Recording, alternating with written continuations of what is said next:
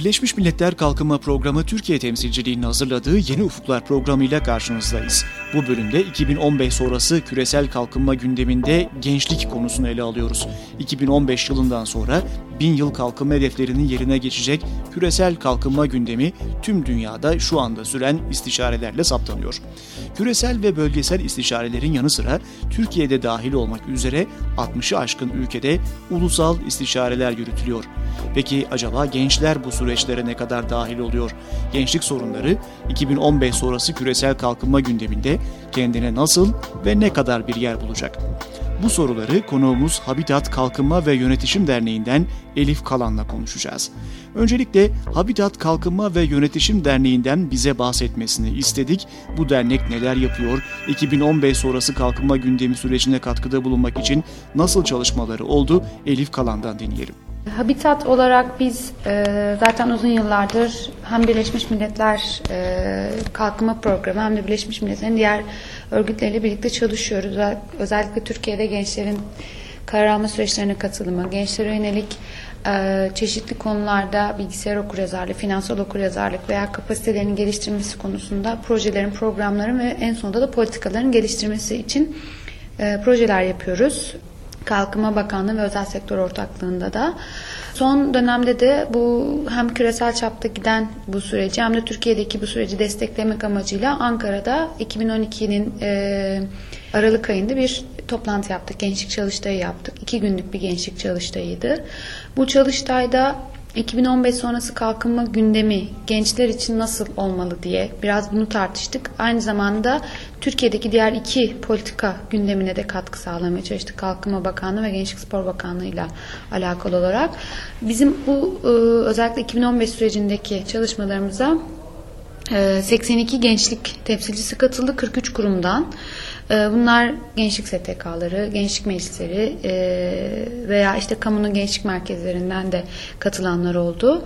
Türkiye'deki ulusal istişare sürecinin ve küresel kalkınma gündeminin belirlenmesi sürecinin gençlik sorunları için önemi acaba nedir? Bir kez daha Elif Kalan. Bu bizim için çok önemli bir süreç çünkü katılımdan bahsediyoruz ve küresel çapta da hem ülkesel hem küresel çapta da böyle bir çalışma giderken bizim buna sessiz kalmamız bizim için e, kabul edilemez bir şeydi aslında. Yani ve bu süreçte e, katılımın da açık olduğu bir süreçti. Bu yüzden böyle bir ortaklık geliştirdik ve e, hem Birleşmiş Milletler hem de Habitat ayağında çok güzel bir e, iletişim süreci oldu. Peki acaba bu toplantıda neler tartışıldı?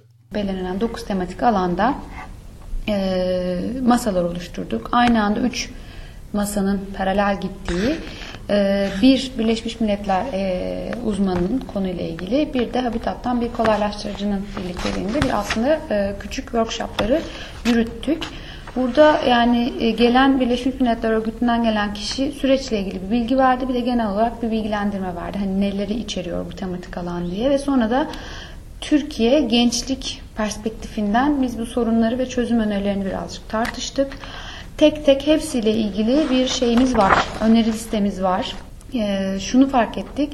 Gençlik özelinde yani gençler özelinde e, bu konularda farklı bir pencere de açılabilir.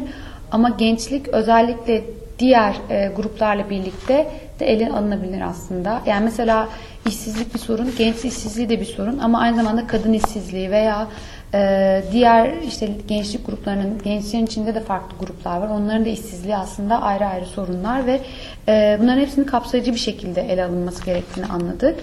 Eğitim, sağlık alanında, e, erişim alanında çok aslında eşitsizliklerle karşılaşıldığını gördük. Yani gençler düzenlenen bu zirvede en önemli sorunun özellikle istihdam alanında gençlere yönelik eşitsizlik olduğunu gördüler istihdam konusunda gençlerin e, daha da dezavantajlı olması konusu ortaya çıktı. Burada da girişimcilikle ilgili e, süreçlerin desteklenmesi gençler için. Yani e, gençler evet işe giriyorlar ama ilk başta işten çıkartılanlar yine gençler oluyor mesela bu tür dönemlerde, kriz dönemlerinde.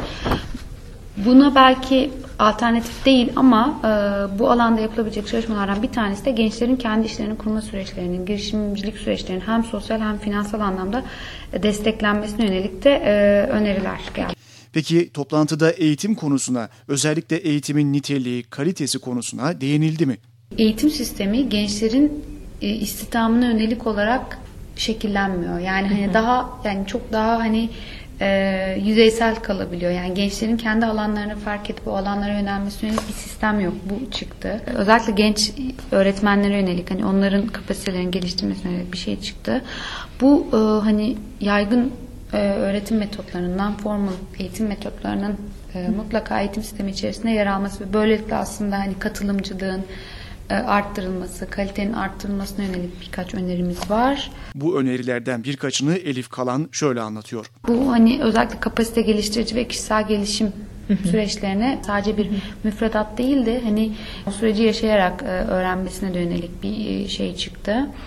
Eğitimle birlikte özellikle mesela iki yani orta öğretimden başlayarak gencin herhangi bir kapasitesinin veya ilgisinin olduğu alanda çalışabilme olanaklarının geliştirilmesi. Yani aslında bir nevi staj gibi okurken staj gibi ama bunu da danışmanlık servisleri sayesinde yapılmasıyla ilgili bir öneri çıktı.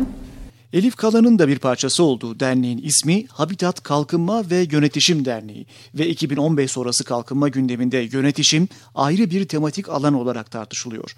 Gençler ve gençlik için 2015 sonrası kalkınma gündeminde acaba yönetişimin önemi nedir? Tüm bu e, çalışmalarda bizim katılımımızı sağlayan en temel prensiplerden bir tanesi aslında yönetişim.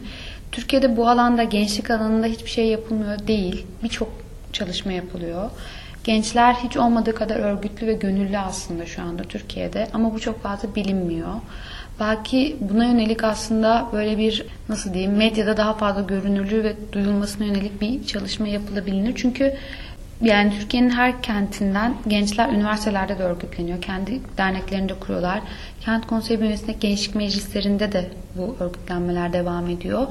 Biz bu mekanizmaları sağlamlaştırırsak diye düşünüyoruz biz. O zaman gerçekten bu süreçlere etkin bir katılım sağlayabiliriz ve bu şekilde hayatımıza etki edecek 2015 sonrası kalkınma gündemi gibi gündemlere e, etki edebiliriz. Hani bu anlamda biz iki süreci destekleyen bir çalışma yapıyoruz. Bizi dinleyenler, bu tartışmaya katkıda bulunmak isteyenler 2015 sonrası veya yeni ufuklar etiketleriyle Twitter üzerinden katkıda bulunabilirler. 2015 sonrası kalkınma gündeminde gençlik sorunlarına yeterince yer verilebileceğini düşünüyor mu acaba Elif Kalan?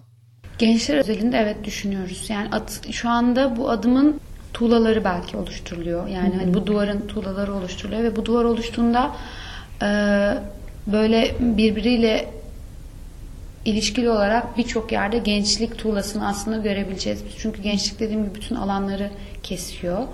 Bir de e, şöyle bir istatistik de var. 2030 yılında şehirlerde yaşayan nüfusun %60'ının 18 yaşından küçük olacağı öngörülüyor. Türkiye gibi bir ülkede, Türkiye'de gençlik nüfusu düşüyor ama dezavantajlı kesimlerde ve dezavantajlı olarak nitelendirilen gençlik nüfusu artıyor aslında e, Türkiye'de sonuçta bu ülkelerden bir tanesi olacak ve bu anlamda e, birçok ülke şu andan bir şeyler yapmaya başladı. Bu bölümde 2015 sonrası kalkınma gündeminde gençlik konusunu ele aldık ve konuğumuz da Habitat Kalkınma ve Yönetişim Derneği'nden Elif Kalan oldu. 2015 sonrası kalkınma gündemiyle ilgili son gelişmeleri 2015 sonrası Türkiye.org adresinden izleyebilirsiniz. Habitat Kalkınma ve Yönetişim Derneği'ne de habitatkalkınma.org adresinden ulaşılabiliyor. Konuya ilişkin görüşlerinizi Twitter üzerinden Yeni Ufuklar ve 2015 sonrası etiketleriyle bizlere aktarabilirsiniz. Böylece Birleşmiş Milletler Kalkınma Programı UNDP Türkiye temsilciliğinin hazırladığı Yeni Ufukların bu bölümünün de sonuna gelmiş oluyoruz. Programı Ankara Üniversitesi İletişim Fakültesi Radyosu Radyo İLEF'te hazırladık. Programımıza İstanbul'da FM bandında ve internette Açık Radyo'dan, 50'ye yakın ilde Polis Radyosu'ndan, yayın ağımızdaki üniversite radyolarından, podcast formatında iTunes üzerinden ayrıca undp.org.tr adresinden ulaşabilirsiniz. Sosyal medya üzerinde kullanıcı adımız UNDP Türkiye. Tekrar görüşmek dileğiyle, hoşçakalın.